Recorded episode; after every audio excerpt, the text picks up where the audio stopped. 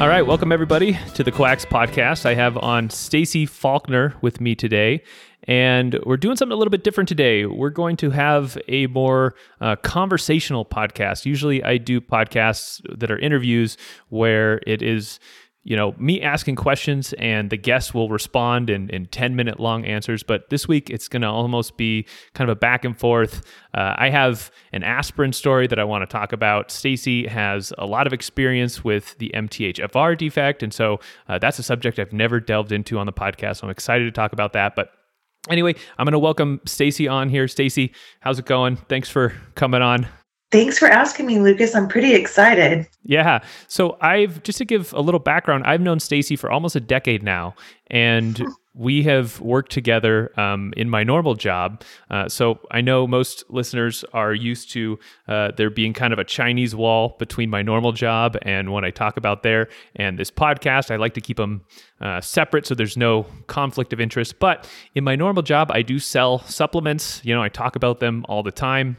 And Stacy uh, works for one of the biggest companies that I work for, uh, Emerald Labs, and she has been their trainer for what is it like 12 years now or, or longer? That's right. That's right. I am a nester. Mm-hmm. especially when i am uh, in full full force with the company and just you know just really understand the company and believe in it so much. Yes 12 years lucas. Nice. So let's let's start off with uh, tell the audience about how you got into the natural health world um, and how how you came to be a trainer and, and all that fun stuff? So it would first off be about passion. Um, second off, it would be about necessity of where do I go from here? I was in the corporate industry for quite a while. Um, specifically in the subprime mortgage industry. But uh, the stress of that uh, and the environment was not conducive to my lifestyle. But the way that I kind of figured it out was every morning I was bringing in my green magma. I had my whole regiment at my desk. And so when I re asked myself, where do you want to go from here? What is your passion? Thought about my favorite class in school was nutrition um, and, and uh, specifically college. And I just basically got into it through that thought process, took myself back to school, um, and started in nutrition, became a, certif- a clinically certified nutritionist, and then I went into a CNHP program um, for uh, studying more about nutrition, iridology, body work, uh, herbs, etc., like that, and really got into what I believed in and loved, and then became a, certi- a certified personal trainer to kind of combine that. But then I was introduced to working in the natural food industry or health industry, and started working with people um, in my natural health food stores that I loved uh, going to, and got into participating and seeing that there were jobs out there for repping. And then eventually my passion was educating. So I've been um, educating for seriously 16 years, maybe 17 years now. Um, and with really these companies that allowed me to dive into the research uh, and understand the developers, the manufacturers, the formulators, and really get into what was going on behind the scenes to provide these consumers with specifically either wellness products or uh, health and beauty products that were so clean and efficient that the consumer really saw a difference with. And so here I am today working with a company that I truly love and uh, believe in in wholeheartedness with their their background, um, their key ideals, um, their mission, and um, so that's where you and I now have evolved from. Yeah. And I'm excited to talk about that. That's interesting. So you never really worked at a retail store. You you kind of came at not. it. Okay, you came at it from like a professional angle of like getting certifications and then getting in it that way. Yes, because of my passion. And I really had to really sit down at my own table and dive deep into what is this. I was very interested in kinesiology, um, but I'm a tinier person and my hands and body work was really not going to be for me as much as I really felt intuitively connected with body work and um, and healing aspects with hands and energy things like that but realistically uh, I'm a tinier frame tinier hands so the whole nutrition and personal training aspect was very important to me. And that's eventually how I kind of morphed into what else can I do? Where could I really reach the consumer at a bigger level? And that's been with educating, training, and getting across the nation um, and, and hitting just a larger, say, fan base, broader base of consumers that are eager for the information and really would benefit from just what I have to say, what I can teach them, and the energy overall of my personality is really about compassion and getting that aha moment across to people and changing people's lives. So that's part of why I wanted to have you on was because you have this experience of basically traveling because you, you travel all over the United States and you are doing dinner trainings and you're talking to uh, customers in stores, you're talking to uh, the the employees. And so you really have an experience of the natural industry that I don't think many people have. I think maybe a you know a small subset of, of trainers like yourself have that experience. And so it's like there's this whole movement, you know, this natural movement. So I, I am definitely going to ask you questions about that. But uh, before uh, before we get into that, let's let's get into this MTHFR stuff because people have asked me before, like you should do a show on MTHFR, and I I was kind of resistant to it. Like I, I wanted to. I knew that I know there's something there, and I know there's a lot of interesting research there. Um, you know, there's uh, Dr. Lynch and stuff. I mean, there's there's a lot of people who've done really interesting work there, and so, but I never really got mm-hmm. into it because for myself it didn't work that well, and so I just thought, mm-hmm. well, you know, I don't really have a personal angle on this, and I couldn't really find too many people to interview on it, so uh, you know, I'll just kind of leave this behind. But so let's let's talk about the MTHFR. Um, I know you have personal experiences about it, so uh, we definitely want to talk about that. But before we do kind of give the audience a rundown on what is methyl tetrahydrofolate reductase deficiency, and you know, well, why is that important? Okay, so you forgot the methylene. So a lot oh, of people okay. will say it that way. So we're looking at, yeah, because it's going to be confusing for people all of a sudden, like, whoa, right over their head. But we can keep it really simple, Lucas, because it is pretty easy to understand. And so what Lucas is referring to is the MTHFR, and we can keep it we can keep it that simple. It's an acronym for the long word he just attempted to say, but a lot of people forget it's methylene tetra. Not a lot of people forget because people don't even want to say the word. That's right. But All those people who who missay yeah. it in normal conversation, yeah. you know, shame on you. It's just so, uh, it's one of those things. So it's methylene tetrahydrofolate reductase. And so right away, if we want to break it down, like every word can be broken down to understand it a little bit better. So, methylene tetrahydrofolate reductase, if we look right away, ASE for the consumer to understand is usually going to be most likely an enzyme lipase protease amylase etc so this is a reductase. So if we start to break that down further reductase is hopefully showing the consumer that it's an enzyme breaking something down into a final form. When we re- look at the first part of the word methyl so it's going to be by the process of methylation which every thing needs to go through, like any kind of a, a vitamin, um, an isolate, something needs to go through by the process, process of methylation. And a simple term would be it's just the transfer of hydrogen and carbon molecules, four of them. And so that way we're creating something that's active to be utilized in the bloodstream and able to perform. Okay, so, so something process- something comes into the body, it has to ha- be methylated. So so it Correct. has to be it has to have this hydrogen and and whatnot attached to it carbon. or, or de- mm-hmm. carbon uh, detached from it, and that's what makes it active in the body. And so, and that's a process through the liver through a specific enzyme. So right away now, reductase comes into play, right? The enzyme now is going to be working with the liver through the process of methylation. And so when we're taking in a synthetic isolate, in this case, we're going to be talking about folic acid, the body's not readily able to utilize these vitamins in, in the synthetic isolate form. And so we want to make it active. We want to make it beautiful and ready to perform in the bloodstream. So the process of methylation through the transfer of these carbon and hydrogen molecules through the liver the, and through with this specific enzyme MTHFR so, through the process of methylation, the enzyme's reducing that synthetic folic acid into what? The last part of the word, or the second to the last part of the word? Folate. So methylene tetrahydrofolate reductase. So let's keep it simple. MTHFR is a gene that we all inherit. We cannot change our genomic coding. We can't. It's our circuitry. So the MTHFR is the gene that codes for the enzyme, and luckily it's the same acronym in THFR.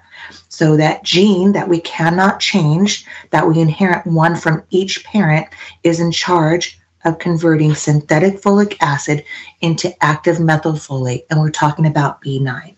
But now, yes, why vitamin, you and I are going to be B9. talking about, mm-hmm, and why you and I are talking about it, right, is because there's something going on out there with genetic coding, and it's becoming a variant or um, uh, a remutation or a polymorphism. And again, we can break that word down something different.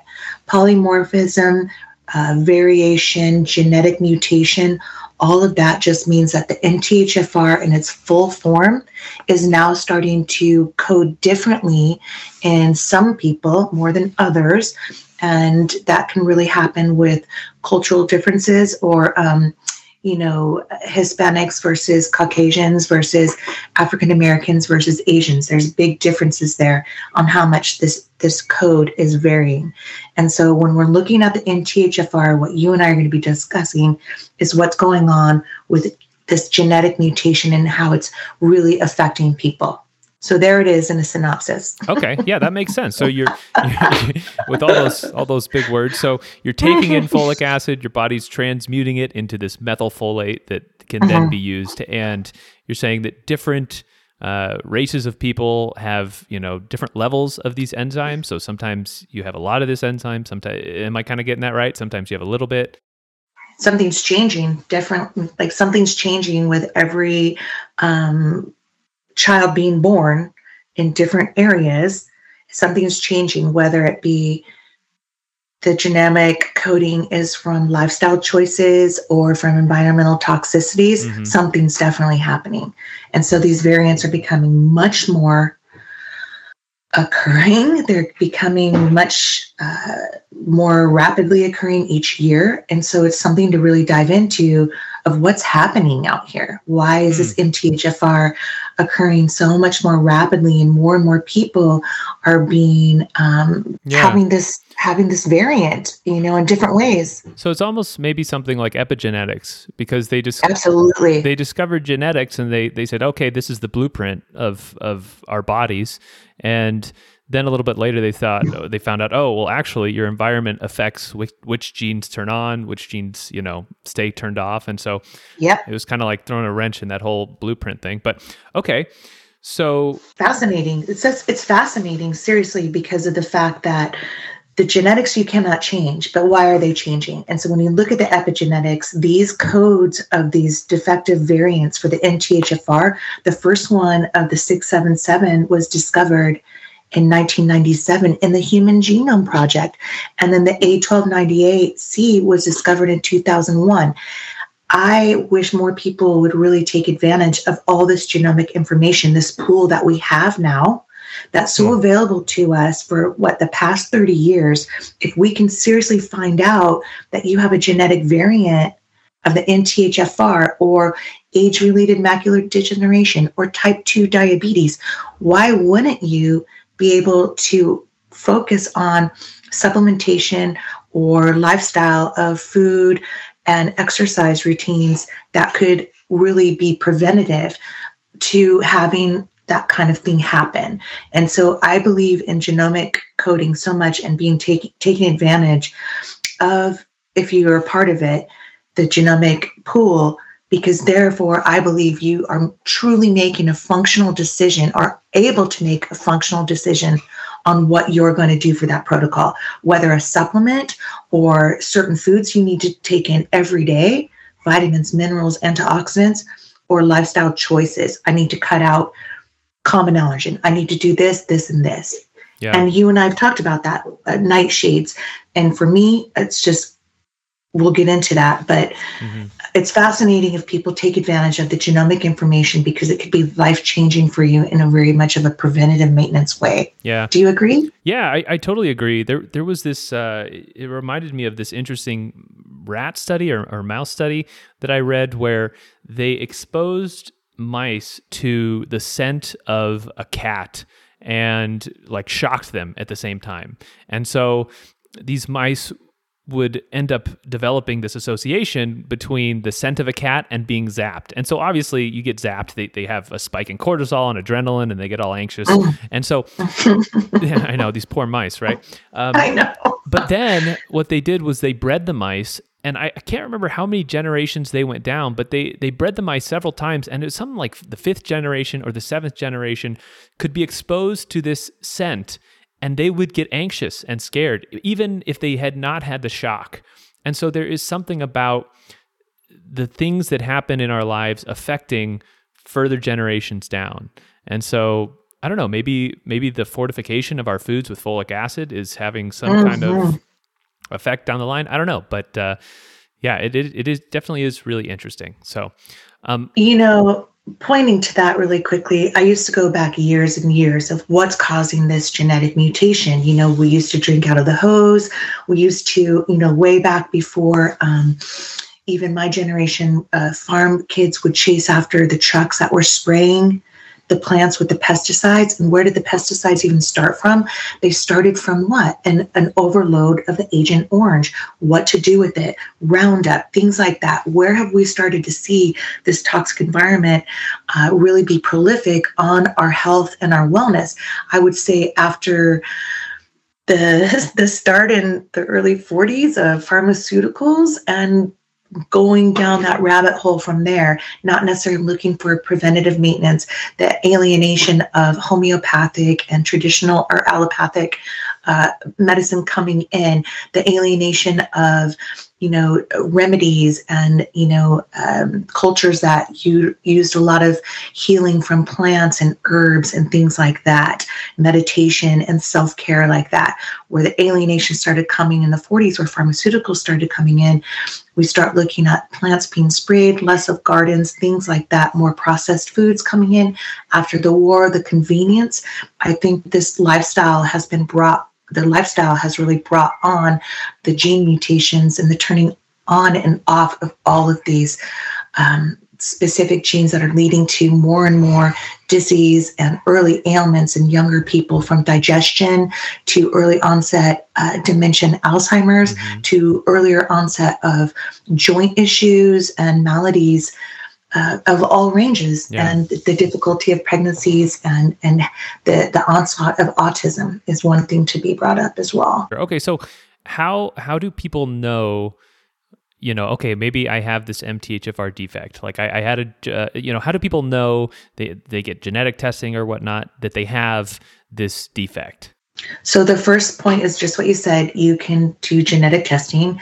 Um, 23andMe.com is a personal genomics company um, that will let you know. Unfortunately, they have been um, slapped on the hand by the FDA many, many years ago by giving the information on MTHFR, telling the consumer, well, you need methylfolate in its active form. No folic acid, but 23andMe.com, you can also get tested through um, your yearly blood testing. Hmm. Uh, you can ask for you can ask for an MTHFR. It's going to cost you a little bit more because unfortunately it's not in traditional allopathic testing because research goes back to traditional medicine saying that there's no issue with having an MTHFR variant. It's not going to affect you health wise at all. And we know Absolutely, it does. And we can get into that. But people can get tested, or if they start to kind of recognize behavior, it would be somewhat feeling a bit depressed, highs and lows. So, adrenal gland um, kind of anxiety, lack of support there from support of the B vitamins. Um, yeah, let's let's talk about that. So, mm-hmm. if if you have the MTHFR defect, you don't know, but you you have it. So, what does that mean in your body? Your body's not converting folic acid into its active form. What does that mm-hmm. then do you know what symptoms are you going to have? How, how would you know? So if we look at the overall support of b vitamins and if we think of folate as let's per se the band leader of the band performing in the circus of our body we want everybody to be performing together and well right? So if we are not able to properly convert synthetic folic acid into active methylfolate which is the b9 that the body needs and, and, utilizes, he's in charge of kind of the rest of those B vitamins. So we're not getting the support overall. And I'm talking about basic fundamentals would be, Lucas, it would be adrenal gland support. Um, we're looking at health, uh, I mean, heart health, like homocysteine regulation. Um, so the B612, the folate. Um, neurotransmitter production huge. So those would be our our neurotransmitters. So that's when i'm talking about the lows feeling depressed serotonin norepinephrine um dopamine. when we're looking at dopamine. Yes there's i mean these are huge issues. Getting pregnant and staying pregnant if you don't have enough folate in the system the egg cannot attach. So we're looking at a, a multiple of um, uh, uh, miscarriages or not even even uh, being able to get pregnant. We're looking at neural tube defects, spina bifida. We're looking at issues between uh, the mom and a healthy baby, and then the healthiness of the mom afterward, digestion, sleep, um, nerve. Uh, nerve sheath protection. So, those things alone, talking about mind or mood regulation, um, anxiety, heart health, and pregnancy, digestion, mm. sleep, those are major fundamentals that these B vitamins are all in charge of synergistically. So when we're talking about eight essential B vitamins, they're essential for a reason, like 13 amino acids, right? Essential for a reason. The body works in harmony together when everybody's performing their best.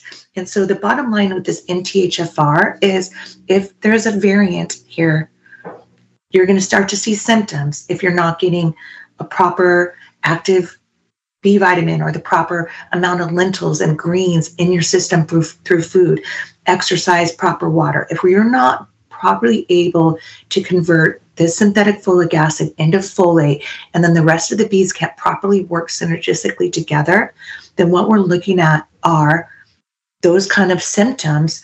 And we start to really culminate from what kind of gene do you have? A fully functioning gene, you're going to be able to properly convert synthetic folic acid into folate, beautiful performing folate. You can also eat products uh, that have the American wheat in there that are um, enriched with poor qualities or synthetic folic acid, riboflavin, and thiamine. When we look at the second functioning gene and the fully functioning gene for your listeners would be a 677cc, and that's where it falls on the DNA chain, the number. When we look at the weaker one, the middle of the road guy is the 677CT. So fully uh, in the middle of the road. So we're starting to look at less activity. So maybe working at maybe 70% um, that consumers can look up, or your listeners, excuse me, can look up the, the activity of how well it would be working and the guidelines of what you need to do. When we're looking at someone like the 677 TT, like myself, we're starting to look at much higher uh, symptoms that you can recognize. So the middle of the road, somebody can properly process, you know, somewhat, you know, tolerable level of bread products, crackers, things like that, mm. would start to maybe see um, intolerance with wanting to get up or function, and maybe goes on and off depending on their lifestyle choices as well. Okay. And then when we look at the TT, we're really looking at somebody that has to really look at homocysteine levels. That's internally that you can't feel. But then this is someone that is really being affected with um, not only cardiovascular conditions, but difficulties in getting pregnant, estrogen dominance because toxins are so intolerable for us. And we're talking about cleaners and, uh, you know, uh, toxins in waters or pharmaceuticals or drugs or alcohol, things like that. We're looking at mental health issues. We really have to monitor those highs and lows. Um, also, common allergens are a huge issue. And then the medical, the meds, uh, like pharmaceuticals, are something to be really um, approached because they're going to have certain, um, they're, they're going to be blocking the absorption of synthetic folic acids and then folate that you need to really make sure you're having more of. And so Okay, so if I could just hole. if I could just sum that up, like basically everything that could go wrong could uh-huh. be attached to this MTHFR defect. I mean, heart health, Correct. anxiety, depression, digestion, uh, ADD, ADHD, all, autism, Alzheimer's, brain problems. I mean, almost everything could stem from this. Am I am I kind of getting that right? And and for people that really don't are not going to get a blood test or a 23andMe, those are symptoms that they want to look for to self diagnose and then hopefully be encouraged to go do the blood test or the 23andMe. Because once you know, you can make those proper functional decisions that, oh, I've been taking Centrum. Oh, I'm not absorbing any amount of B vitamins. This is stemming probably from my you know being brought on my depression my anxiety um, my joint pain my my ruminating my i mean we're looking at 36% mm. greater risk of schizophrenia and a 79% greater risk of depression and i know some of your listeners like these statistics so one out of four in americans only that i've researched this morning one out of four seriously 25% of american population has some form of that middle of the road 677CT. Yeah, real quick, real quick. Let's let's just define the genes just so that people aren't confused. There's two genes, uh-huh. right? There's the 677 and I think there's another one like the 1 2 the, or the A1298C. A yeah, and that doesn't have so much yeah, it doesn't have so much research, but I have both of the worst of the variants. And so that's how I started looking at so that. there's 677 and then the the 120 1288 and you get and you get two from each parent right? You get two um, you know alleles or, or, whatever they're called from each yes, parent. And so a-l-l-e-s that's what you're referring and, to the alleles. and so you can either have one defect mm-hmm. all the way up to four. And you're right. and so the middle of the road would be what like you have two of those or? So the stats i'm giving right now i'm only going to be referring to the 677 okay. So the the one out of four the 677 the seriously would be the TT. Okay. 25%. And then one out of two, so 50% of the American, and this is only Americans I research, one out of two of Americans are affected with the 677 CT, middle of the road guy. So some some days maybe whatever lifestyle choices were happening during that month, it could be turned off. So now they're why am I so depressed? Why am I feeling anxious? Those are the consumers that are going to a market, health food market, and saying, Gosh, I'm feeling kind of depressed, anxious. What do you have? So they're going to walk away with perhaps ashwagandha, um, some 5-HTP to sleep. Um, they're going to walk away maybe with some SAMe. Okay. All right. So otherwise, maybe they're doctor visitors. So think about the people being affected seriously. That's 25% of the American population, one out of four. So those also may be inclined to go to a doctor's office. And what's he going to hear? I hear you're depressed. I hear you're anxious and you can't sleep. So now I'm going to prescribe you some Xanax, some uh, Prozac, and yeah, yeah. some yeah Prozac and something to sleep. So now I'll talk about liver health and becoming masked over, right? Not not we're just masking these symptoms. So this is a huge issue.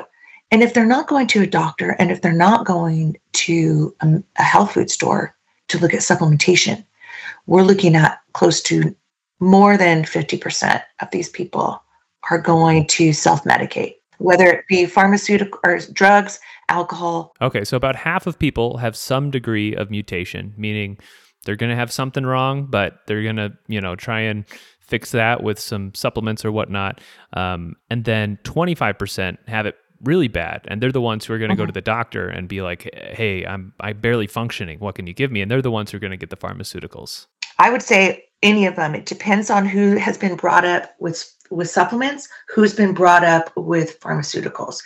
It's that different buyer kind of thing. Who's been brought up just to go have a drink right when they get home because they're so stressed off it's just they're so stressed out that cortisol levels cortisol levels high like you talked about being in traffic, it's not going to go down. They're used to calming it either with a tub of ice cream, a bag of chips, a glass of wine, uh, the marijuana, or whatever they're choosing. And then you have another type of person that's going to go straight to the doctor. And then you have another type of person that's going to really get into the supplement aspect. Okay. That could be all of them. Gotcha. And don't you think? Yeah, yeah, for sure. And so they're going to and and and what we're saying today basically is that if you avoid the regular folic acid that you're not converting and you switch over to methylfolate, which you can supplement with, you're going to start alleviating some of these things. Absolutely. Okay. So talk talk a little bit about that. Methylfolate, that's something that, you know, how does that work? Like you're you're taking a different type of folic acid and that one's okay? So when we're talking in my mind, I like to really differentiate them, Lucas. So folic acid, I'm always going to be referring to it for your listeners as the synthetic isolate. It has got to be methylated, converted through your liver with that enzyme we talked about in the beginning, the MTHFR. That guy needs to convert synthetic folic acid. If we have that fully functioning gene, that enzyme, the 677cc, mm-hmm. no problem. Eat your breads, crackers, take your Centrum, take your whatever, your big box vitamins, no problem. Conversion is going to happen. For people that are have the variant of the 677CT, middle of the road guy, I'll call him, or the, the hardcore one at the very end, the 677TT at the end of the spectrum, we're really going to need to look at research what do we need? If our body cannot convert synthetic folic acid where can i find it in its active form? Okay my first choice might be food. Okay if i'm going to research active forms of folate ooh i'm going to look at legumes lentils greens things like that okay? So i'm going to up my diet with that. A functional decision because i have this education now. I'm empowering myself to be preventative. If i want to look at supplements and i start to do the research on it okay ooh, supplementation, then I need something called coenzymated. I need something called methylated. I need something in its active form.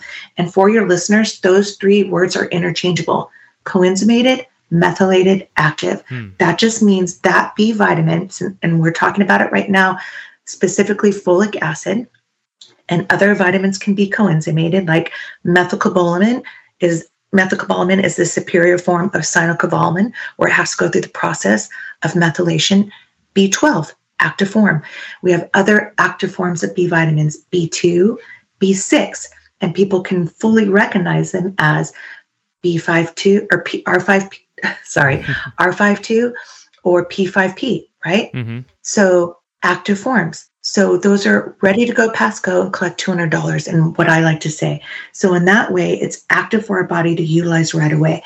And technology now is offering the consumer these forms of active vitamins. So it's less work for the liver, it's affordable, and it's just new technology. So older forms of synthetic isolates, you don't even need to really look at those if you're able to get an active methylated or coenzymated form of the vitamin you're looking for, and specifically what you and I are talking about are B vitamins and folic acid. Interesting. I, I had this thought, and this was just a thought I actually had this morning um, because I, I heard one time that the MTHFR defect, you know, is not really a defect. It's an adaptation to a low folic acid environment. So, have you heard this at all? So I have not heard it, but it completely makes sense. And especially since it's being passed down, mm-hmm. right, from generation to generation.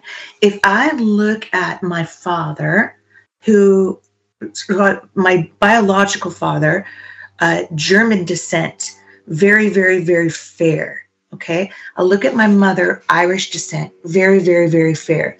If we look at, at the, the research here, the MTHFR is most of the time affecting very fair. Um, yeah, What do we call it? Cultural races, races. Yeah. So with me, I'm very blonde, very fair skin, freckles. I am very recessive. So um, these recessive traits are very inherent to a to have the MTHFR. From parent to parent, they've always had low folic activity, if that makes sense. Also, when I look at Asians and Indians, not not American Indians, but Indian descent um, from India, Asians, very um, not so affected by the MTHFR. Hmm.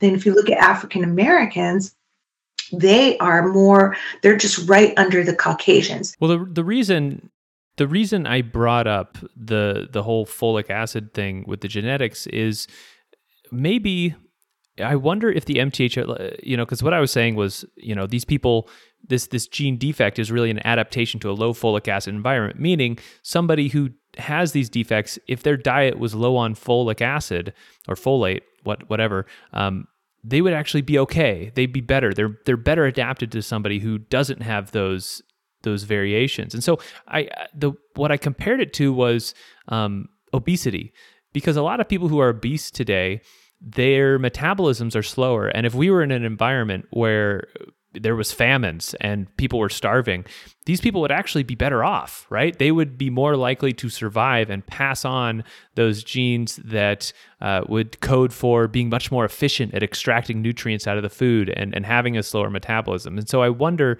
if part of what we're seeing is okay this folic acid we're inundating our food supply with it and so, all these people who have this defect who are adapted to live in an environment where there is low amounts of folic acid, they're getting overloaded with folic acid, and that's causing all of these problems. And so, I wonder if the real problem is actually folic acid poisoning and not so much a lack of methylfolate. Is it's it's almost like the same as the obesity people. Their problem is an abundance of food. They're they're adapted to live in an environment where there should be less food.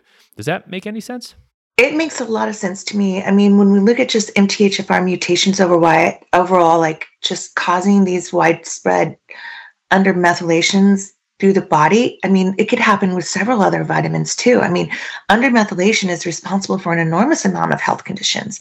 I mean, I, I, looked up uh, just what foods exactly were fortified, and so uh, in 1998, mm. uh, the U.S. Food and Drug Administration (FDA) uh, they required that folic acid be added to enriched grain products such as bread, pasta, rice, and cereal. And then mm-hmm. Canada, in that same time, did the same thing, adding folic acid to white flour, enriched pasta, and enriched cornmeal. Uh, so crazy. Yeah. So I mean, maybe, maybe you know, if you don't want to go the methylfolate route, because the, the, when I took methylfolate, so I I personally have I think mm. one six seven seven defect, and I think one mm-hmm. twelve eighty eight defect or something like that. Maybe maybe uh, I, I can't remember, but anyway, I have a slight slight defect there. And so I tried methylfolate at one point and I just it found I found it didn't just didn't didn't make me feel good at all. I just was angry and I was like, okay, so this this is this really isn't working for me. And so maybe for people who try it and it doesn't work for them, the better route would be just avoiding all folic acid sources and that would also help uh, take some of the strain off the liver of trying to convert this stuff and it's swimming around in your system and maybe not helping you. So, I don't know, that was another idea I had there. So, uh, are you just getting it through your food, your B12? So I, I mean your B your B9, excuse yeah, me. Yeah, so I I don't personally take a B complex because I just they're so strong. I don't know I don't know why, but if I took. I took mm-hmm. a you know a B vitamin uh, like B healthy or whatever, and uh, like one capsule will keep me revved up for like three days, mm-hmm. and you know I'll have problems sleeping. I'll just be on edge, and so for mm-hmm. me, you know, I, I, kind of avoid B vitamins, and that's not everybody. Some people can take double the dose, and they're like, "Yeah, I, you know, this is fine." Some people can take it, and it makes them sleep better. They'll take it at night, which is kind of. Oh, I've heard that too. I've heard that across the nation, and for me, it's happened to me once, and now I've always been. I've been trying to think about something, or like, does this? Have you known anybody that's this happened to? You? And I thought back clearly for myself, Lucas, and it was like, okay, one time I was going to do a dinner training, but it was a three hour drive from the lunch training to the dinner training. And so I had my supplements in a cup next to me on the drive and I had to run in and change in the hotel room. And I had taken my B vitamins right before I parked at the hotel. But right before I ran in, I thought, oh, you're going to be kind of frenetic. So I took an adrenal and I don't normally take an adrenal. And so what happened was just exactly what you explained. I became sweaty, on edge. I was talking so quickly and I already talk so quickly. I don't drink coffee. I cannot. Just one cup of green tea because my wheels are spinning always so quickly. And that is part of that whole I think part of my uh, my MTHFR, very frenetic. Growing up with a dad that always told me very I was frenetic and uh, always on edge, and you know just don't take things so personally. And so I think if people listen to this, you can become very high and low with with specific MTHFR or the six seven seven TT, and so knowing that and feeling my body, I don't take an adrenal at all anymore. I also be very aware that I don't take my B complex with my one a day prenatal because it's got triple the amount of the folate in there. And I take that prenatal because it has triple the amount of the active folate specifically as a one and done. So I make sure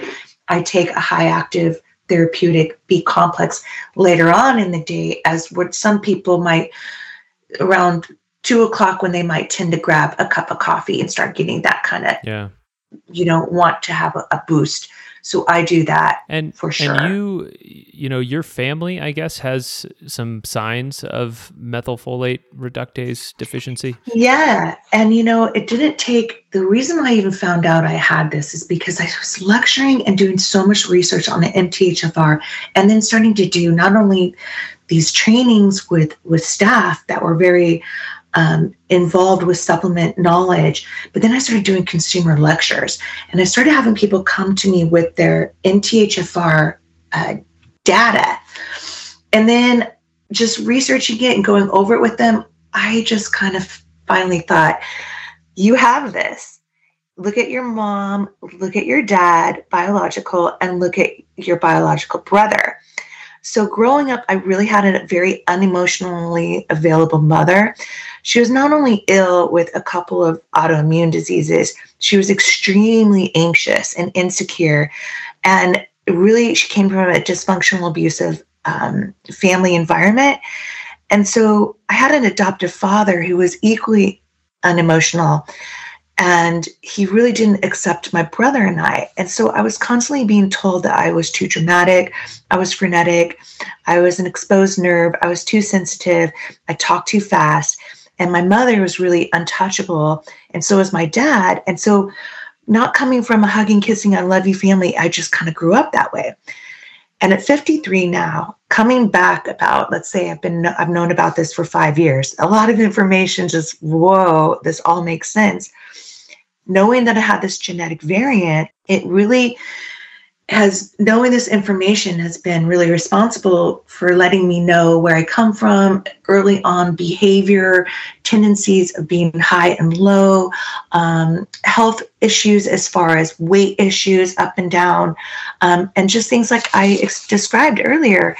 Um, poor detoxification.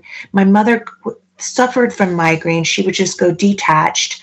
Um, my biological father, same thing, alcoholism on both parts of them, highs and lows, the ruminating. Uh, my mom, bipolar, dad, bipolar, my brother, bipolar. They're all three extremely fair, you know, and very recessive genes.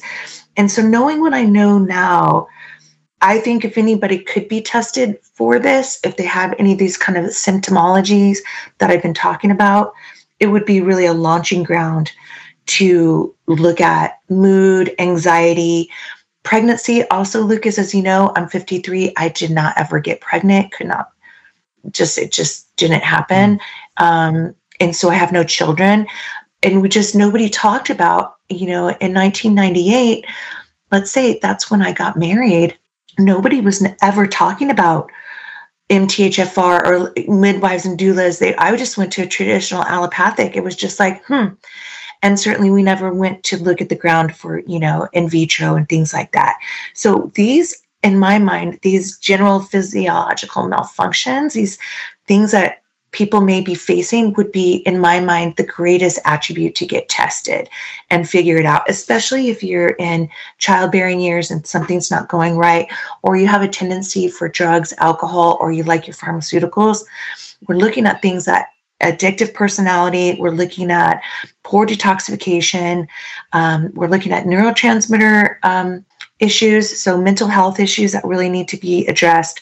And then the drugs, alcohol, things like that are going to be addressed with high estrogen dominance, which is one of the biggest things for MTHFR. So it's it's no joke that you can really look at complex and multi comorbidities, um, extra um, antioxidant support because poor detoxification. So glutathione, alpha lipoic acid, fruits, vegetables, lots of uh, flavonoids, um, things like that. And then good water. Stay away from toxins and cleaners. Get get good house cleaners. Get um, make sure you're drinking really good water all the time, uh, non GMO foods, um, exercise, things like that. Those are sound like no brainers, but in today's world, it's really hard to stay away from the excitotoxicity. Th- keep things in mason jars or uh, transfer your stuff that food, um, things like that, or uh, health and beauty, transfer them into glass jars if you can. I mean, I am a I am all about the mason jars, all about transferring things into healthier, viable vessels. And um, don't wear your shoes in the house. And just good water is really important. And exercise and oxidative stress is a huge, uh, huge culprit. Um, and so is BPA. Um, for people that have MTHFR uh, variants, as would anybody that has a good, healthy MTHFR uh, enzyme going on. But those things are super important overall. Yeah, speaking of water, I just found out recently that the big plastic jugs that they deliver water, you know, the big five galloners uh, that like Arrowhead mm-hmm. will deliver, whatever, uh, those, you know, they'll say BPA free on them, but those are actually some of the worst plastics for BPA. I had no idea. I just believed what they said when they said BPA free. But um, you know, for Arrowhead, that would be Nestle. Uh, they did their own testing, quote unquote. We did our own testing, and we found that we didn't have BPA. But those plastics are some of the worst for BPA, and so absolutely. And so I switched over to glass um, it's not. It's it's a little bit more expensive. That's for sure. It's probably double the price. Uh, so instead of you know thirty bucks a month for water, it's sixty or seventy. But uh, mm-hmm. it's just mm-hmm. crazy. I didn't know that, and I drank that water for years. So um, just something they, something to be aware of. You have to ask. It's a good point because I went through Pureflo for a while, and I did not know that they had two different sources. When I finally asked, she said, "Oh, well, we have." This other one where these are BPA, but they have other plastics in them and they can't sit in the sun and you know the water's delivered next to your garage. And, and especially you're arizona i'm san diego it's it's hot. And then they're in the hot delivery truck all day long. Yeah. So i mean we're we're kind of coming up on an hour. I had no idea we'd talk about this for so long. Um so i love yeah, it. yeah so that that's great. I don't know if we'll get to the aspirin story. I, I mean maybe we will but I, the the last thing i wanted to ask you about this mthfr thing was you know you talk to a lot of people out there in the field, you're talking to customers and stuff. Are you finding similar stories? Are, are you finding fair haired people and, uh, you know, people who maybe matched some of the descriptions you said are responding really well to methylfolate or, or being like, oh, wow, you know, all those describe my symptoms so well? And if so, do you, do you have any personal stories you could share that you've maybe heard? So both on that, Lucas. So the second part was uh, the ahas. Oh my gosh you just describe me or you just describe my mom or my best friend or my husband. I get those ahas all the time when i start to really explain the the the ruler of the 677 cc to the tt or the ct to the tt like what's the spectrum of different behaviors? And then when i start to talk about you're okay to get out of bed too oh no you're not okay to get out of bed or you're ruminating over that same story you're okay with. In the beginning you know with the different levels of of the gene variation, people say, aha, oh my gosh. And then it really explains to a lot of the staff that I'm educating that, oh, that describes this lady who comes in all the time. So poor, poor methylator on IL-2, you now know how to deal with it. For people that I asked to raise their hands, how many people know about MTHFR? How has this changed your life? Oh, B vitamins, or oh, I started doing greens heavily in my smoothie. Oh my gosh, I started, I'm a vegan. And so I wasn't eating, I was eating so much processed grains and stuff that was, I went off of that and then really started upping my folate and my chickpeas, things like that. So that kind of stuff's been really interesting. And people that get it really get it. And it's really, for me, it's very fulfilling. I bet. Yeah, I bet. Okay, cool. Um, so yeah, let's let's just talk really quick about this aspirin story. You got you got a little bit more time? I do. Okay, so uh, I wanted to cover this aspirin story because I've talked positively about aspirin in the past. Uh, Ray Peat's a big fan of aspirin, and uh, recently there was a study that came out and it was a small study so this was it was from the israelis so this was in the jerusalem post and they said aspirin lowers risk of covid new findings support preliminary israeli trial uh, and so they found that the treatment reduced the risk of reaching mechanical ventilation by 44% icu admissions were lower by 43% and uh-huh. in overall in-hospital mortality saw a 47% decrease and so this was a this was not a double blind placebo controlled study. This was an observational study of 400 COVID patients. And so they were basically looking at people who were on aspirin versus per- people who were not on aspirin. So this is obviously not conclusive. It's not like, oh, yeah, you know, we gave people with COVID aspirin and these people lived and these people died. Like it's not that clear, but it was just something that came out, and this was in the beginning of October, that said, hey, you know, aspirin may be useful for COVID. And it, and it kind of makes an intuitive sense as well. Uh, if you look at the symptoms of COVID 19, uh, you know, with the blood clots and the, it, it just makes sense. The inflammation, aspirin kind of counteracts these. It's a blood thinner. And so that story came out, was very interesting. And then literally a week later, a uh, this is so weird like this task force the US Preventative Services Task Force came out with a recommendation that aspirin should no longer be used to prevent cardiovascular disease.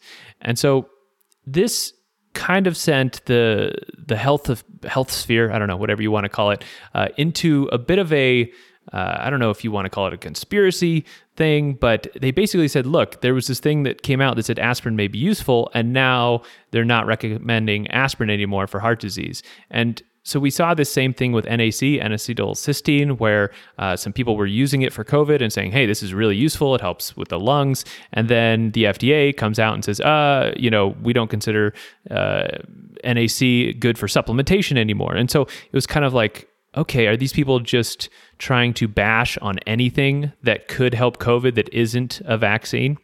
And so, um, this U.S. Preventative Service Task Force they came out with this recommendation. This recommendation was picked up by NBC, by uh, NPR. I mean, it was spread wide everywhere. everywhere. People saying, "Oh yeah, low dose aspirin shouldn't be taken anymore for heart health. Um, that that's no good." Um, taken out of context. Well, a couple things. First, the U.S. Preventative Task Force is a non-governmental body. I mean, I was reading about what they do. If there is like a murky deep state kind of ish organization, like this is it. yeah. It's, it's an independent volunteer panel of national experts in prevention and evidence based medicine that works to improve the health of people nationwide by making evidence based recommendations about clinical preventive services. And then they kind of assign themselves. So they are definitely independent. So listeners need to understand that. And we don't know really who they're working for. Yes. yes. Right? We don't know who they're saying that this is what they're based on, but we don't know what umbrella they're under, just like as you and I know, we get a lot of essays and assays written that by doctors in our industry that are paid by that supplement company. Yeah. And we know this happens across the board. And so so that's the first thing listeners need to be aware sure. of. And and so I I dug deeper. I thought, okay, because they said they mm-hmm. said new evidence says this. And mm-hmm. so I thought, okay, well, what new evidence? Well, it was impossible to find where they actually what study they were referring to and eventually some guy on facebook pointed me to, to the study and it was from 2018 and it was a large study so like 19000 people oh i know what you're it talking was, about mm-hmm. it was double blind placebo mm-hmm. controlled so this is a good uh, a good well-rounded study and they gave people 100 milligrams of enteric coated aspirin or a placebo, mm-hmm. and they found that uh, it was the risk of death from any cause in the aspirin group was 12.7 events per thousand people, and in the non-aspirin group it was 11.1 events per 1,000 people. So it's about. And why? What was the highest cause? Well, well so it's about one and a half people per 1,000 people. Right. So it's Right. I mean, one percent. It's, very small. It's very small. I mean, it's, it's a fraction of a percent um, that they got yeah. it for. And and anyway, it's it's weird. Like I, I also looked at the aspirin that they are giving people. Um, these are the ingredients in that aspirin, which is pretty nuts. Active ingredient, aspirin. Inactive ingredients, black iron oxide, brown iron oxide, con- Carnauba uh-huh. wax, cornstarch, DC yellow 10 aluminum lake, FDC yellow 6 aluminum lake, hypromellose, methyl acrylic acid, copolymer type C, polysorbate 80, powdered cellulose, propylene glycol, shellac, sodium lauryl sulfate, talc. All right, talc, cancer giving So talc. first of all- wait, wait, wait. titanium dioxide, triacetin, triethyl citrate. And so those those are the uh, you know may contain one or more of these ingredients. So th- these are the additives that they have within the aspirin that they're giving people. And and just all of a sudden like talc, okay, that that's a carcinogen. Titanium dioxide, that is a neurotoxin. And why is it enteric coated? It's like who? Okay, they're giving these to people that are seventy years older or seventy years of age or older, and there it's an enteric coated aspirin. So you have to wonder about their digestion. I know that they were seemingly healthy, but also what should be noted there's an there's a percentage there's an increase of aspirin taking elderly that died over the, the placebo, but it was from cancer. Out of Mhm. 1,052 deaths, only 203 were from cardiovascular disease, and only 53 were from a major hemorrhage. So, if aspirin is being taken off or, or disrecommended because of the blood clotting, and they're afraid these 70 or 60 plus year olds are going to bleed out from a cut or a major wound or hemorrhaging, perhaps from a stroke or, or a heart attack, the benefits in my mind outweigh not having a heart attack or a stroke than the benefits of bleeding out, which is 256 patients out of 1,052. The cancer, they died, in this study was 522. So anybody could take this out of context and say more people died that had aspirin in this study. That's what's happening. Yeah. So I don't know. I don't know how you take it. I mean, there's the cynical part of me that says this is just like stone evil. Like they're basically recommending to people that, hey, stop taking your aspirin. And all these people are going to stop because they're going to believe what they hear and it's plastered all over the news. So, I mean, it's like it's everywhere.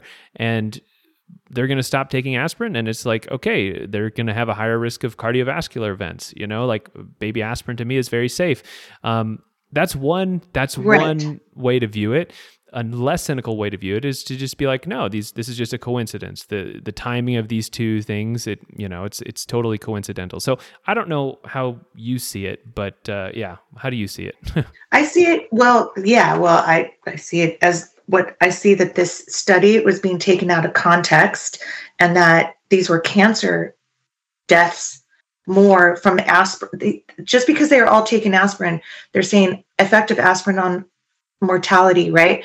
It was very low for ble- for bleeding, for hemorrhages, and cardiovascular disease. So those taking aspirin, but people were dying of cancer. Half of the deaths were from cancer. So the effect when they were saying the effect was much higher of deaths with the cancer, where the, the effects were much higher with people on aspirin, they didn't state in some of these uh, things that went to the news that more of a work for cancer than cardiovascular. So I think it was taken out of context. Then I think that this Israeli article, I think that the findings obviously they're not double blind like you said, but when we look at COVID, we're looking at acute respiratory distress syndrome, right? So when we're looking at that, what they found is that this COVID is seemingly what? It's causing these tiny blockages in the pulmonary blood system. So it's small blood vessels that are clotting, which commonly is leading to this acute respiratory distress.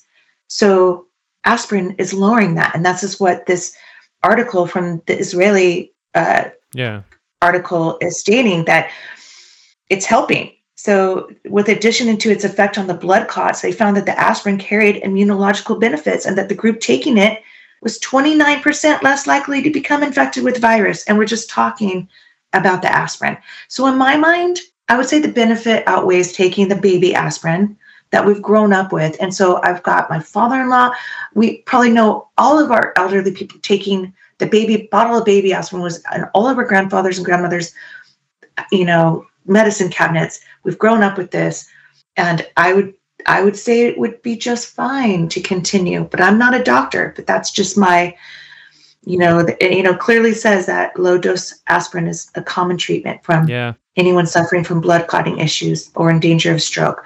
So they're saying that if you don't have a history of that, don't take it. But what about the people who have been taking it forever that just now want to listen to this news that's all over, taken out of context, and they start taking, going off of it? So I would be afraid of a heart attack or, yeah. You know, myocarditis so or stroke. To, to, play devil's advocate, you know, there there could be so this this guy has this video, Vinay Prasad. I, I didn't send it to you, um, but he kind of made the case that it could be that aspirin is no longer effective like it used to be. You know, when the the, asp- yes. the aspirin trials were being done back in the day, you know, mm-hmm. that showed it was it was good for cardiovascular disease, and you should take a baby aspirin every day, and and the risks outweigh the the um, or the benefits right. outweigh the risks. When that was happening, the population in general was not on statins. They were they were no. skinny. Um, and mm-hmm. they didn't have meta, you know, they didn't have low diabetes, yeah, didn't have metabolic mm-hmm. disease, and so now the population you're dealing with are are on statins. Uh, it, statin use is very widespread.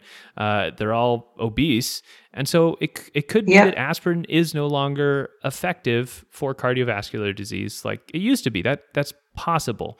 Um, so just to play devil's advocate, I want to put that out there because we we don't want to be propagandists you know? We want we don't want to like pick one side and be like yeah this is it. We want to give kind of a well-rounded um, view of the different issues unlike what the news media did which was just take the don't take aspirin anymore and just spread that far and wide which seems very irresponsible. I think that's going to cause deaths. I think people are going to get off aspirin and they're going to have more uh-huh. cardiovascular events and so uh-huh. yeah i don't know. That uh, do you have any finishing thoughts on that no, no, I, I completely agree. I concur with that. Um, and I understand that this is these studies were done and because what we're looking at is, you know, 95 year olds, 70 year olds, things we've grown up with. You know, I'm older than you, but this is the aspirin thing is what I've grown up with. But it did come out a week in it, you know, from October 6th to October 12th. And at this point, you know, I'm kind of at everybody or big pharma I've never really wanted a piece of this granola bar of what you and I like to discuss of supplementation and and healthy, but now they want a whole piece of it and they don't really want to share it. So we have to be really um, coherent about what we're listening to and the advice and things that we're reading and do our own research and be advocates for our own health and what we're going to decide. Because going off baby aspirin right now in your mid 60s may not be the best uh, advice that you got from you know NBC. Um, yeah, that's that's for sure. Exactly right. Sure. So to be your own advocate, and lifestyle choices are obviously going to be clear, very you know clear um, yeah.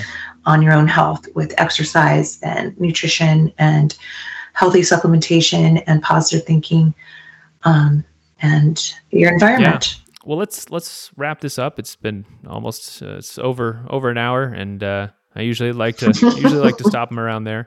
Um, last question I want to ask you is a question I usually ask most of my guests, and uh, it's just kind of off the off the cuff, whatever comes to your mind first. Uh, what is the worst advice you hear in the mainstream media, in on Twitter, on Facebook, wherever? What is the worst advice you hear in regards to your health? Where you just think, man, that just don't do that. That just seems like awful advice. Mm. I think the worst, well, my first thing came to all of the pharmaceutical ads on the TV that the unsuspecting you're hearing every day. Yeah.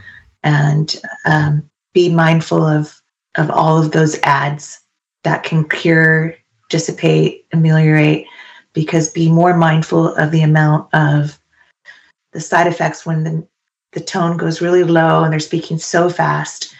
Um, be mindful of those ads. Um, there's so many things out there, but that would be my first thing. I can't stand hearing the pharmaceutical ads because I think so many people are coerced into that that are looking for desperate answers. All right. Quick quick answers. Yeah, that's that's really good. It's it's about the money. It's not about your health. Right, right. All right, Stacy, if people want to get in contact with you or, you know, have any other questions about MTHFR, do you have an email you want to give or or something like that where people could contact you? Sure, questions are always welcome. It's my name, Stacy, S T A C Y L Faulkner, F A U L K N E R, at Gmail.